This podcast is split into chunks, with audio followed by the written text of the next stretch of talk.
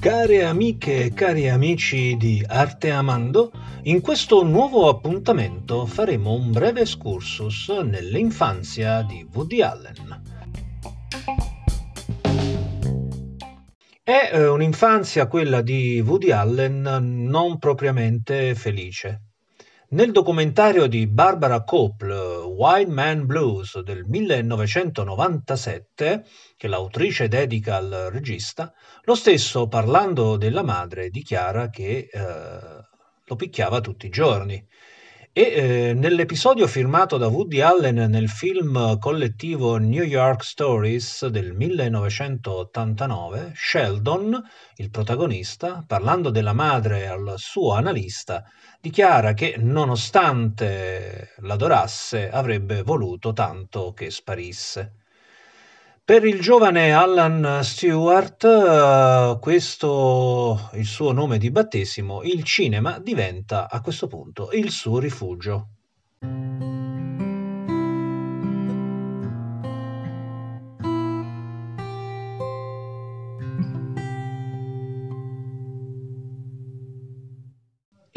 Iniziamo facendo riferimento a uno dei suoi film. Radio Days del 1987 è il film che il nostro dedica ai ricordi della sua infanzia. Ma anche in altri film come Prendi i soldi e scappa del 1969 e Harry a pezzi del 1997 vi sono ulteriori riferimenti. In una conversazione con il critico Stig Bjorkman, Woody Allen risale ai suoi ricordi con intensità. Egli ricorda che d'estate, per evitare il caldo, andava al cinema anche cinque o sei volte a settimana, frequenza che d'inverno, dovendo andare a scuola, si limitava solo ai fine settimana. In compagnia della cugina Rita, più grande di lui di cinque anni, Woody Allen fa incetta di pellicole di ogni tipo. Di questa sua esperienza da appassionato cinefilo se ne trova abbondante testimonianza nei suoi film.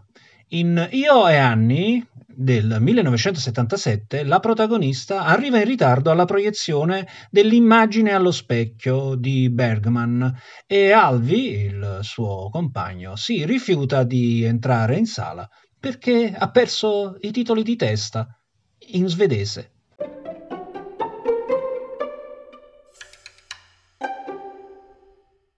E continuando a eh, investigare nei suoi film questa sua passione per il cinema, non possiamo fare a meno di ricordare alcuni episodi, come per esempio in Crimini e Misfatti del 1989, uno dei protagonisti, Clifford, interpretato dallo stesso Woody Allen, di pomeriggio bazzica nelle sale d'essai per vedere film come Il fuorilegge di Frank Tuttle, Il signore e la signora Smith di Alfred Hitchcock o Happy Go Lucky di Curtis Bernan.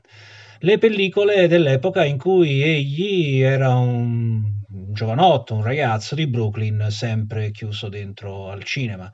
E ancora il misterioso omicidio a Manhattan del 93, i protagonisti vanno a vedere la fiamma del peccato di Billy Wilder e si ritrovano coinvolti addirittura in una sparatoria dietro lo schermo mentre in sala si proietta La signora di Shanghai del 1948 di Orson Welles. Altra passione del nostro è quella della prestidigitazione.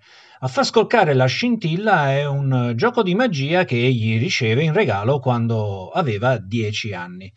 Da giovane addirittura si esibisce in pubblico come mago, ottenendo anche un discreto successo. E non dimentichiamo la passione per la musica.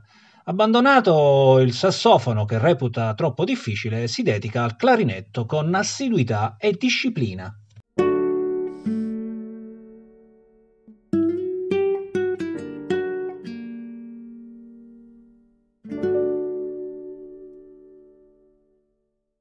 Martin Konigsberg e Nettie Cherry sono i genitori eh, di eh, Woody Allen e eh, sono nati entrambi negli Stati Uniti da famiglie ebree praticanti.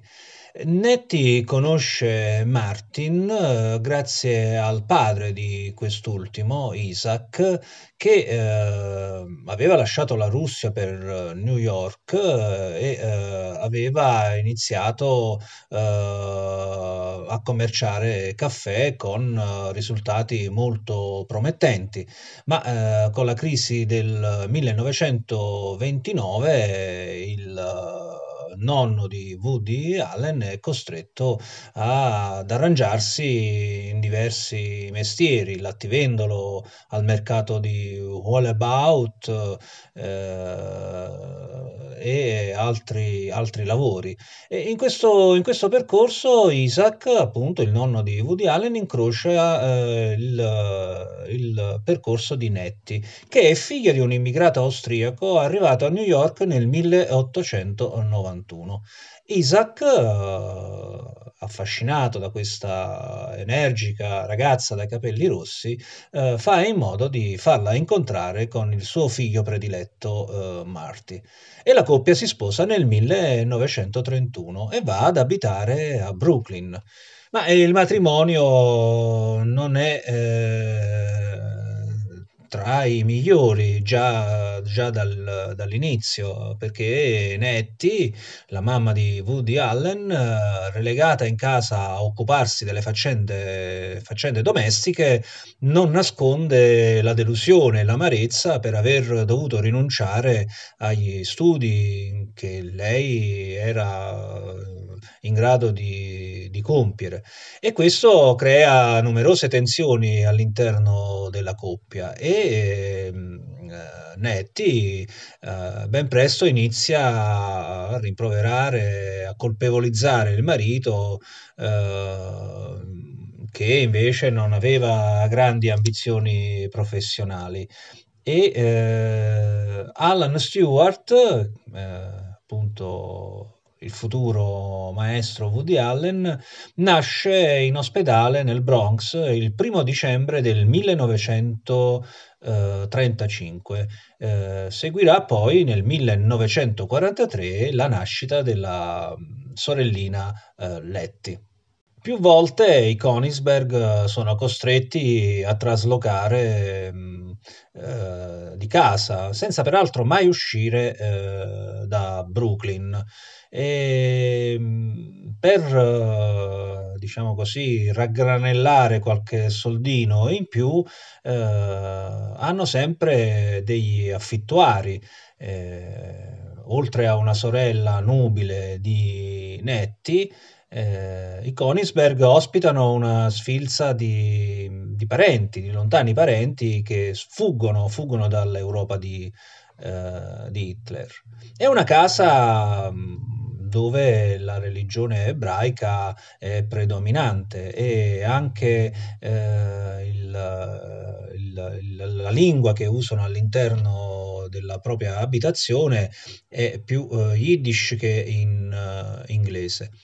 E eh, Woody Allen eh, comunque cresce in un clima fatto di bisticci coniugali, eh, di mancanza cronica, eh, di mancanza cronica di denaro. È interessante una frase eh, che cita eh, Sam Felix in, Provici, in Provaci ancora Sam del 1972 eh, che appunto dichiara no, i miei genitori non hanno mai divorziato sebbene io li scongiurassi e questa è chiaramente una frase che eh, riporta eh, attraverso le parole del protagonista di Provaci ancora Sam, eh, riporta una frase, eh, un'idea, un pensiero dello stesso eh, Woody, Woody, Allen.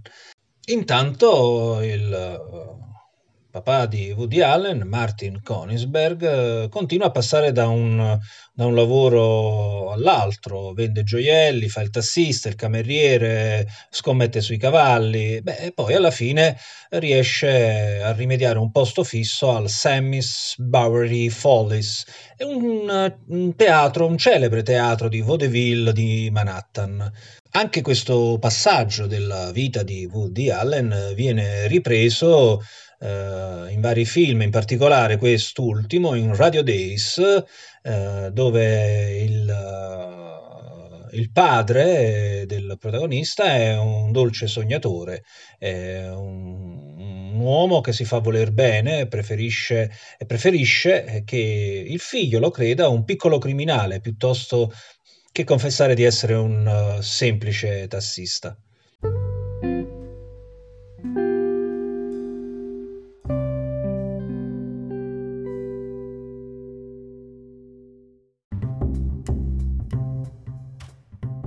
Il testo che mi ha dato spunto e mi ha aiutato nella composizione di questo nuovo appuntamento è una magnifica monografia su Woody Allen eh, di Maestri del Cinema, eh, che è un periodico di Cahiers du Cinéma eh, curato da Florence Colombani che io vi consiglio di eh, leggere e di acquistare.